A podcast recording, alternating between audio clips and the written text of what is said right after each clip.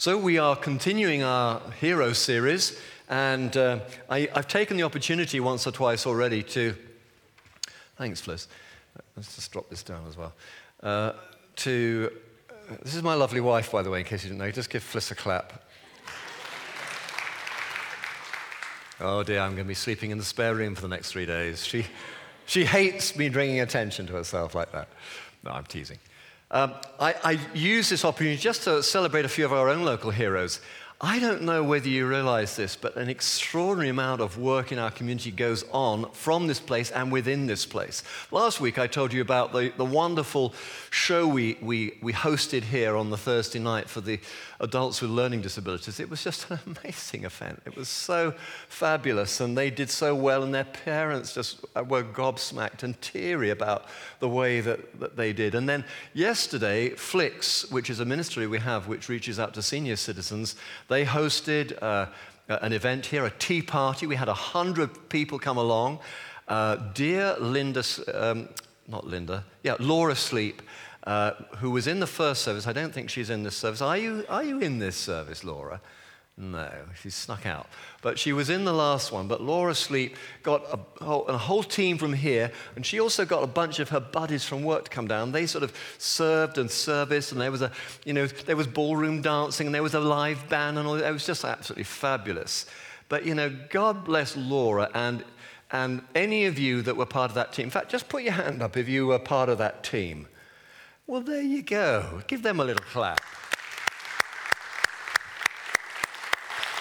Unsung heroes, unsung heroes. Hazel Flynn, many of you will know, one of our, our, our staff members has just retired. She's been our administrator for about nine, ten years, and she's done an, an outstanding job. You know, we're so grateful to God for these unsung heroes. You know, our refreshment team, you know, that comment that I had from that fellow about the donuts, you know, we have donuts because many of you are signed up as part of our refreshment team. God bless you. And we, you know, give them a clap. There's always room for more, and if you think you could help out once a month or whatever it is, please have a word with, you know, ring the office or have a word with Richard. I don't know where Richard is this morning, but but he's here somewhere. I've seen him around. Uh, but yeah, have a word with Richard, or just put your name over across the welcome desk. We'd love to have you helping with that. And then our car park team. You know, I have to say, before you clap them, Fliss and I arrive here at the crack of, do- well, crack of nine o'clock-ish on a Sunday, and uh, as we turn in, we are greeted by these guys in their yellow jackets, and they put the cones out and they put the signs out, and often the rain's running off the end of their nose, and they're stood there with a cup of coffee. And, and we are we are so blessed by that, aren't we, Fliss?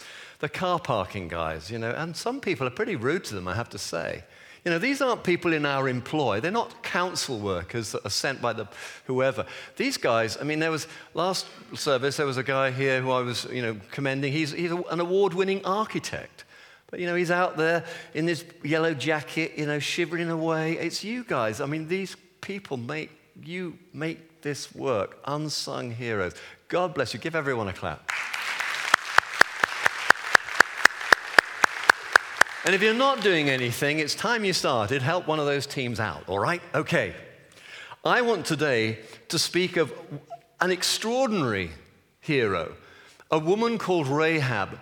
Talk about an unlikely hero. In fact, Dan, when he was preaching last week, nearly gave the game away. I thought he was going to preach my, my sermon for me. But I want to talk about Rahab, one of the, one of those who, uh, shall we say, um, one of the workers in the oldest trade in, in history, prostitution.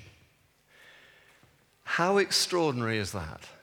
That God could use someone in the sex industry as a key person, a key person in his plans and purposes.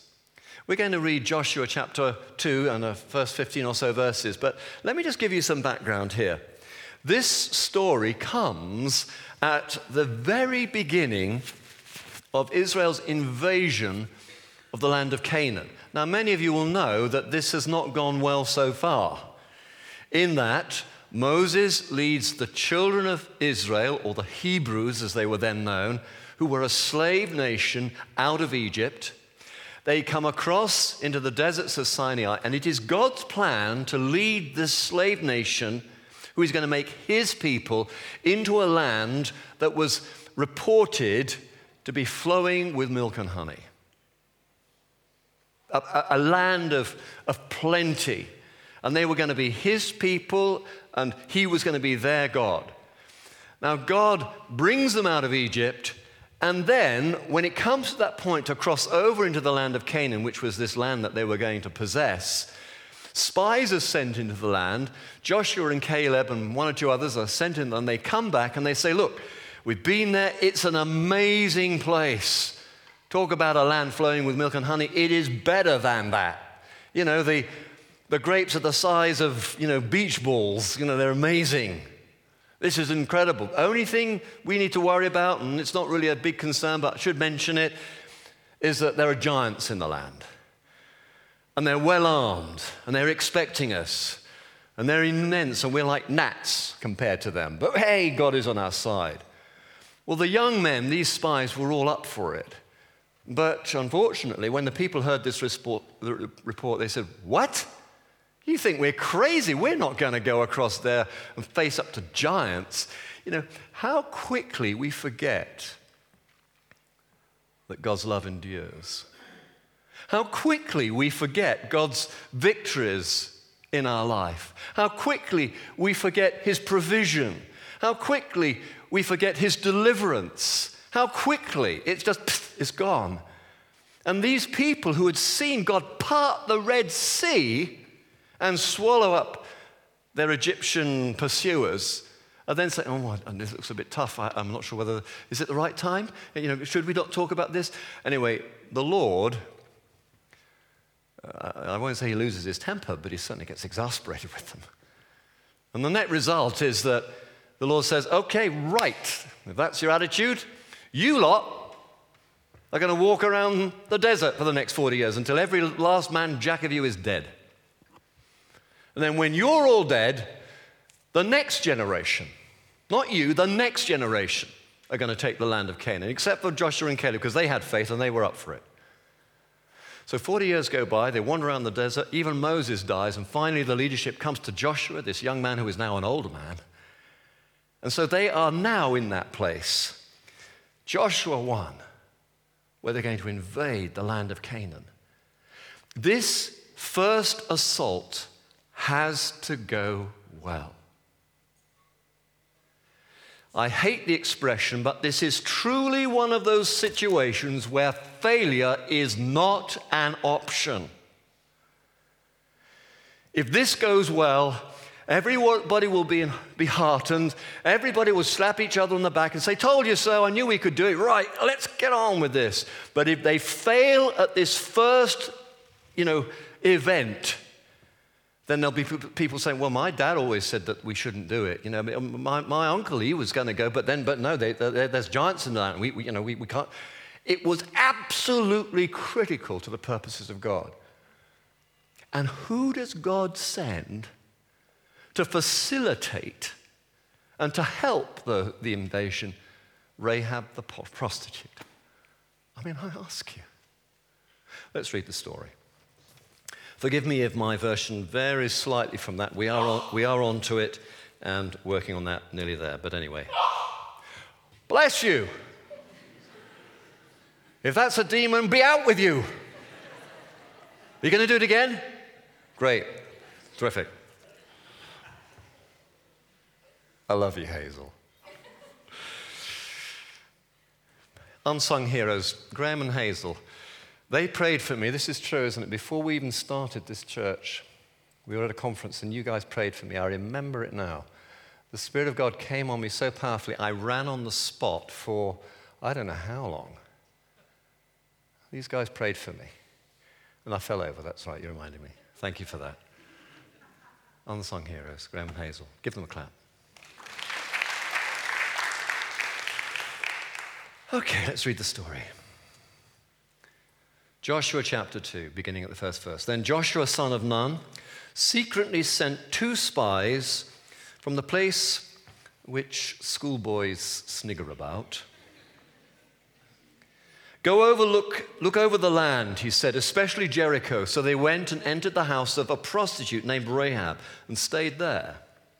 The king of Jericho was told, look, some of the Israelites have come here tonight to spy out the land. So the king of Jericho sent this message to Rahab, bring out the men you, who came to you and entered your house, because they have come to spy out the whole land. But the woman had taken the two men and hidden them. And she said, yes, the men came to me, but I did not where, know where they'd come from. At dusk, when it was time to close the city gate, the men left. I don't know which way they went. Go after them quickly. You may catch up with them. But she had taken them up to the roof and hidden them under the stalks of the flax that she had laid out on the roof. So the men set out in pursuit of the spies on the road that leads to the Falls of Jordan, and as soon as the pursuers had gone out, the gates were shut. Before the spies lay down for the night, she went up on the roof and said to them, I know that the Lord has given this land to you, and that a great fear of you has fallen on us, so that all who live in this country are melting in fear because of you. And we have heard how the Lord dried up the water of the Red Sea for you when you came out of Egypt, and what you did to Sihon and Og, the two kings of the Amorites east of the Jordan, whom you completely destroyed. And when we heard of it, our hearts melted, and everyone's courage failed because of you. For the Lord your God is God in heaven above and on the earth below. Now then, please swear to me by the Lord that you will show kindness to my family, because I have shown kindness to you. Give me a sure sign that you will spare the lives of my father and mother, my brothers and sisters, and all who belong to them, and that you will save us from death. Our lives for your lives, the men assured her. If you don't tell what we are doing, we will treat you kindly and faithfully when the Lord gives us the land. So she let them down by a rope through the window, for the house she lived in was part of the city wall. And if we had time, we'd read the rest of the story. Many of you know it. They do escape. They do exactly what she says. They go and hide, and then they go back to the fords when the pursuit has, has come back. The Israelites cross the Jordan after a, a short but extraordinary campaign. Jericho falls, and everyone is slaughtered. It's probably worth a sermon. It's called the Ban.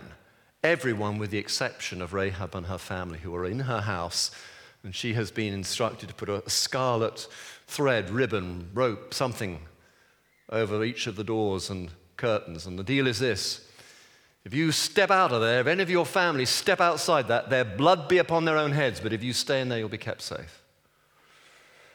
So, what can we say about this? Rahab, an unlikely hero. There are two or three things that, as I was praying about this and thinking about this, and actually talked to Phyllis about it, that struck me. In fact, one of them made me, uh, actually moved me to tears. That's the last of my three points on this little talk. The first one is this, that Rahab is unusual because she believed in the God of the Israelites. Don't ask me how that happened. There was more than fear, there was faith. You know, we can walk in fear or we can walk in faith. She chose faith in the God of the Israelites. It saved her life. She believed in the God of the Israelites. Verse eleven, she speaks of him as the Lord your God is God in heaven above and on the earth below. Now, as many of you will know, in those times, every city, every region had their own gods. There were the Canaanite gods. She was a Canaanite. And in fact, the Canaanite gods caused the Israelites all sorts of problems in years to come, because the Israelites kept sort of, you know, covering their bets and worshipping them as well as Yahweh, the God of Israel. But something extraordinary happens in Rahab's heart. She hears these reports of what's going on, and she doesn't just quake in fear and fall on her face before her house god and offer whatever sacrifices are appropriate, crying out to their, their God, the God of Jericho and Canaan, the gods of Jericho and Canaan. She, she actually jumps ship. She cries out to the God of the Israelites. She believed in the God of the Israelites. The secondly, she put her faith in it. You know, it, James says even the demons believe in God. It's one thing to believe in God. You may believe in God, but you may have no faith relationship with him. You may not be pursuing him. You may not be pressing him. You may, you may not have come to that place where you've asked God to forgive you and to cleanse you and to fill you. That, yeah, you believe in God. Well, James has said the demons, so what? So she believed not only that Israel's God was the, the bigger God, the greater God, but she actually put her faith in him. And she says to the she says to the spies, look, in the name of God, Yahweh, not in the name of the Canaanite God or in the name of your God, but in the name of God, Yahweh, implication being whom we both serve, save me. And she abandons herself to Yahweh. She puts her faith, her trust in him. She's a remarkable woman. And then the third thing, and this was what moved me, I was a bit taken aback, is that she pleads not just for her own life, but she pleads for the life of her father, this is it, her father, her mother, her brothers, her sisters, and all whom they love and care about. Why did this move me? Well, Uh, it's a broken, mixed up, crazy, fragmented world we live in. And here in lovely, sunny St Albans, we've actually had opportunity over the years to minister to sex workers. Would you believe it? Would you believe it? We found that, without exception, and Linda can correct me later, but every single one of them have come from absolutely tragic family backgrounds. Every single one of them has some story of abuse, dysfunction, codependency, addictions of various kinds. They are very, very broken people. They didn't go along to the job centre and choose prostitution. They were conned into it. They were sometimes captured into it. And they sometimes resorted to it because there was nothing else, and they had such a poor image of themselves. But almost without exception, there is some terrible and torrid tale of a relative, somebody who should have been safety and security to them, at a critical time of their life, abusing them. It seems to go with the turf. What moved me, as I was just running through the sermon with Phyllis, we were just sat in the garden having a cup of tea, and I was just running through and saying, well, this is what I'm thinking. Suddenly I'm welling up and thinking, was I just suddenly realized that in this moment, when her life is at stake, she finds love, she finds forgiveness for her family, she pleads and bargains on their behalf. You know, I, I, I just cannot imagine that that her relationship with her family is good. I mean, can you can you just reflect on this for a moment with me? I mean, nobody says, "Oh yes, you know, uh, you know, when we have friends around for a drink or or something like that, and neighbours, you know, come spend some time with us in an evening, you know, we talk about family and kids, and you say, oh, yeah, well, yeah, Roger, he's at he's at St Andrews last year, yeah, and, oh, Emily, yes, she she's taking a year out, working in Bosnia, had to look it up on the map, you know, all this kind of stuff. Nobody says, oh, oh, yes, Sylvie, well, oh, yes, she, oh, she's doing very well, gone into business, she's got a bordello on the Hatfield Road. It's not the sort of thing that families are excited about. One day I'm going to meet Rahab,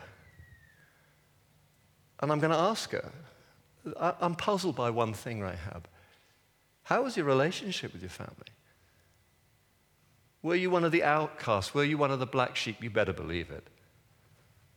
And yet, this extraordinary, unlikely hero, this woman who was going to be used of God in such an extraordinary way, she had grace, she had forgiveness, she abandoned her so-called right to bitterness, and she pled for her family. You know, as the scriptures go on, uh, I, I find myself all the more amazed Because at the end of this story, that's not the end of the story. Actually, she's mentioned three times in the New Testament. Some of you know all three. For others, this will be news to you.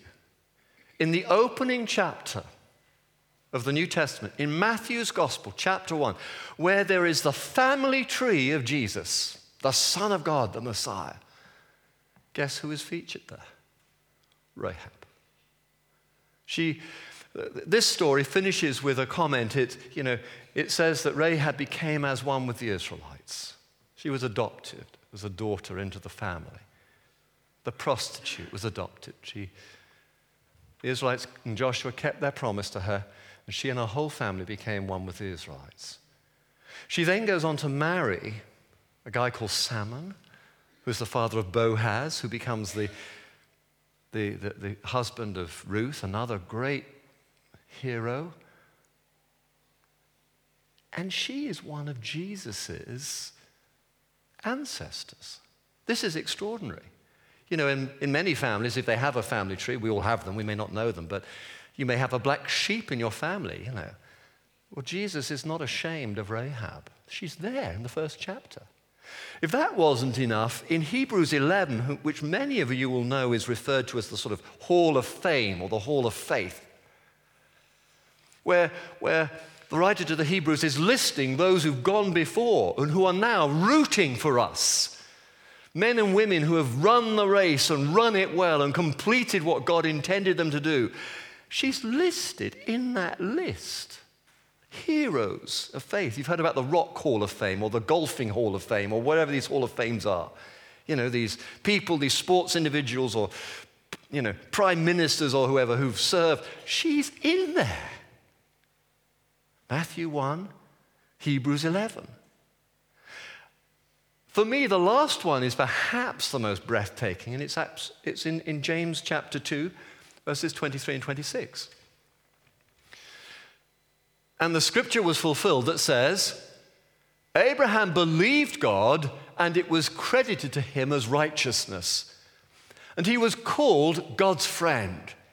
You see that a person is justified by what he does and not by faith alone.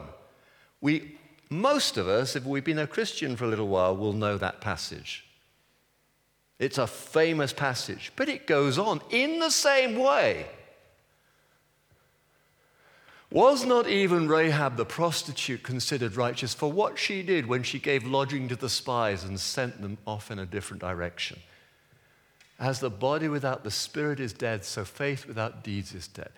It staggers me that James, the leader of the church in Jerusalem, Christ's own physical natural brother, James, who was martyred for his faith, should in the same breath as our father Abraham, yes, refer to Rahab and says, just the same. It's an extraordinary thing. So what do I, what's my takeaway? What, what do I learn from this? What, what, what, what is God saying to me about this? Well, I think two things that I need to reflect on and invite you to reflect upon, reflect upon them too. First one is, who's in and who's out?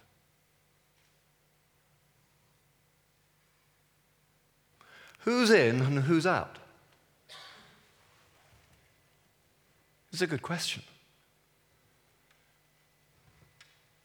You know, churches even today are quite good at telling you who's not in.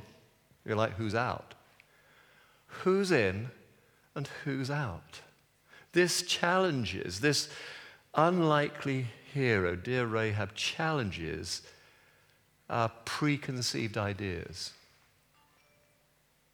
You know, when I was doing my placement training for the ministry, I was seconded to a church in Battersea, an Anglican church as it happens, but it could have been any church, it just happened to be an Anglican church. And during their communion service, just as we have, they, they have a thing called a peace. Many of you will know what I'm talking about. And it's sort of in the middle of the service, a bit like we do. There's a little break where you turn around and you, you, you greet one another. Well, this, it was an evening service, actually. This evening service was different. I was there, was on placement. I wasn't doing anything during the service. I was just sitting in the congregation.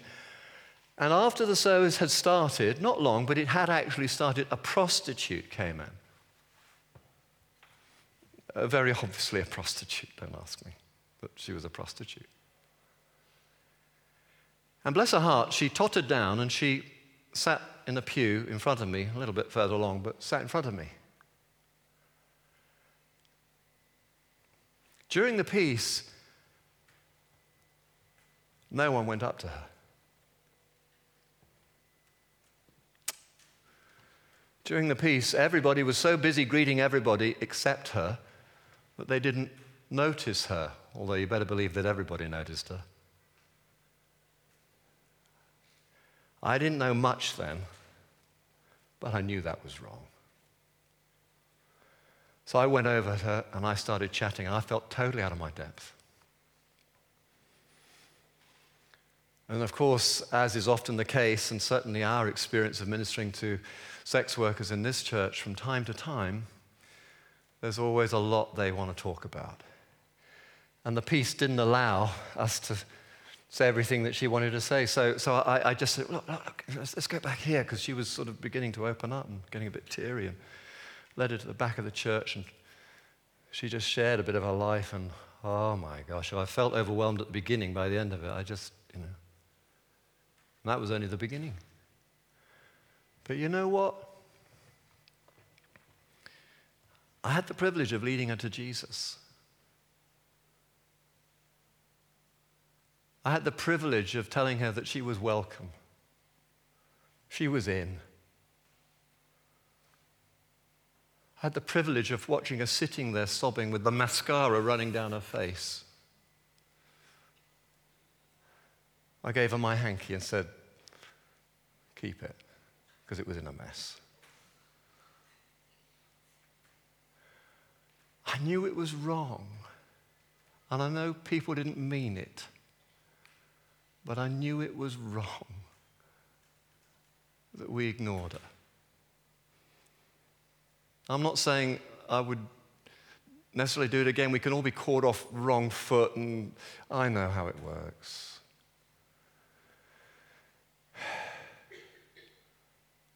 But that's one question that this story of Rahab, the unlikely hero, challenges me. Who's in and who's out? Who's in and who's out?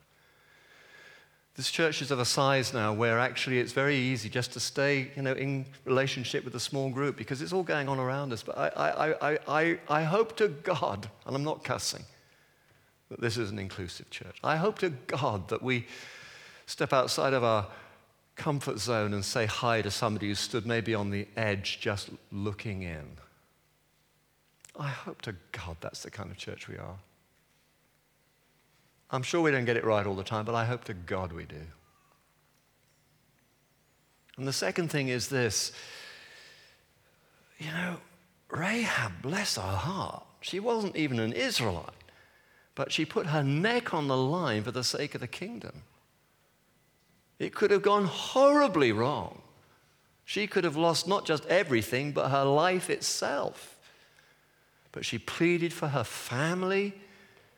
She, she ran that risk. She, she helped the spies. I mean, if the, if the town had known that she'd helped them, I mean, you can imagine what would have happened. She was already an outcast. That was just the excuse they'd have needed to get rid of her. And so the challenge, the second challenge to me is, what am I doing in my daily life to take risks for Jesus? You know, yeah, I can tell you stories about when I was a student, you know, thirty-odd years ago, but what have I got a story from this last week? I hope so. As it happens, I have, but I haven't got time to tell you it. But, but you know what I mean? We, we can ride, we can live on the, the exploits, you know, Bibles to China when we were in our early twenties, and we're now in our late thirties, and we're still telling that story. Well, what about what happened last week? You know, what, what exploits in Christ's name did you attempt? Did you break cover at work and, and, and, and, and own up to the fact you're a follower of Jesus? You know, I think this is deeply challenging to me, and maybe to us too. So there we have it, really. I'm encouraged by you. I'm, enc- I'm excited. This afternoon, Phyllis and I are getting together with Ritson and Neen Stater. We're meeting with nine families to have a conversation about church planting. If you, you've been in the church for any time, length of time at all, you'll know that we've planted out churches. We're planning to plant another twelve by twenty twenty. And we've got nine families who want to join the conversation about whether or not they'll take this extraordinary, audacious, reckless risk that makes a church planter. I love it that there are nine families that are wanting to have that conversation. Not all of them will be church planters, but I love it that that's where some people are at. Please pray for them. Please pray for us. And the vision this church has to plant churches. Oh, my God.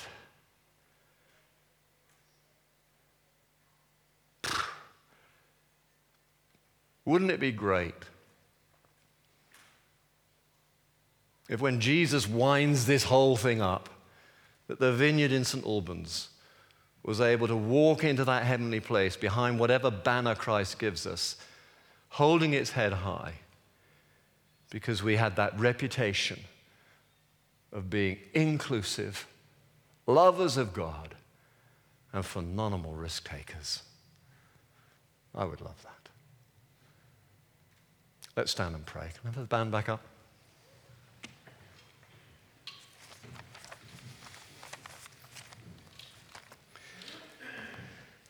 Let me just pray. Father, I want to say thank you to you for all that you're doing, all that you have done, the extraordinary opportunities that we seem to get to minister to people from all walks of life. And Jesus, you have this extraordinary knack of, of, of just recognizing the lost, the lonely, and those who are hurting. You have a, a knack of getting alongside them. You have a knack for encouraging people like just fishermen and tax collectors and ordinary men and women to do extraordinary things. And Lord, we pray that this is a church that is inclusive and takes extraordinary, audacious risks in your name. And everyone said, Amen.